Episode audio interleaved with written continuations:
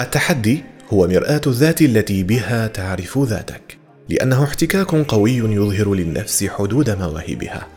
وكما لا يرى الإنسان نفسه بغير مرآة، فإنه لا يشعر بذاته بغير تحدي، ومن لا يشعر بذاته سيكون نسخة مقلدة من غيره، لأنه لا يرى ذاته وإنما يرى غيره. لا يمنعني شيء مدام راسي حي، بسوي اللي علي.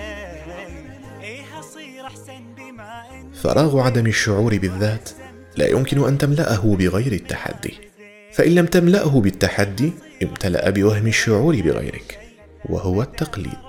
والتقليد تغييب تام للذات في ذات من تقلده، فبالتقليد تفقد ذاتك ولن تحصل على ذات غيرك، لأنك لن تكون غيرك. ماني خايف ولاني واقف، أنا ماشي وقلبي شايف، التحدي أدواه عندي. التحدي هو الذي قاد المكتشف إلى اكتشافه، والرياضي إلى بطولته، والشهيد إلى فدائه، والمجرم إلى اعتدائه، وكل هؤلاء قد حقق ذاته بالتحدي. فحقق من ذاتك جانب الخير فيها لكي لا تكره ذاتك.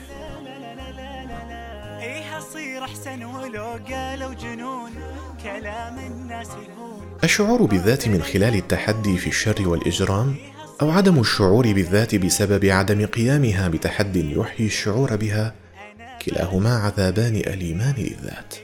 أما الأول فهو ألم شديد كألم احتضار الموت، لأن الإجرام يخالف الفطرة البشرية الطاهرة، فالمجرم يمارس نحر فطرته كلما مارس الجريمة أو تذكر ما اقترفت يده. وأما الثاني وهو الذي لم يقم بأي تحد، فعذابه هو الموت نفسه، لأنه هو عذاب انعدام الشعور بالذات.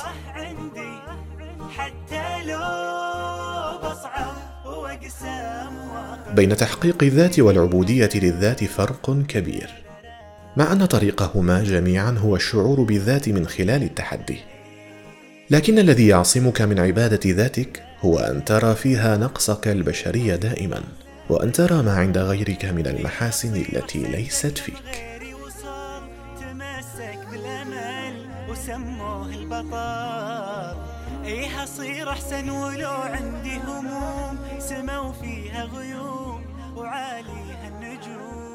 لا يكون التحدي محمودا إلا إذا لم يخرج عن حدود مواهبك وقدراتك، فإن خرج عن أحدهما فهو الفشل الذريع أو التهور.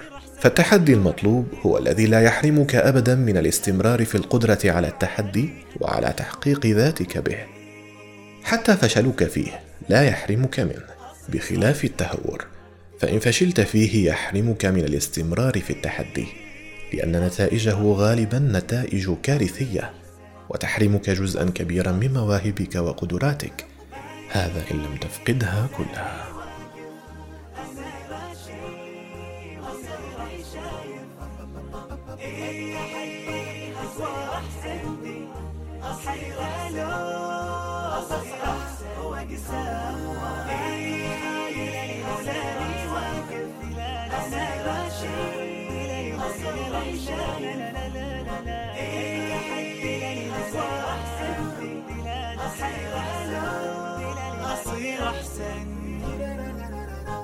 بقلم الشريف حاتم بن عارف العوني.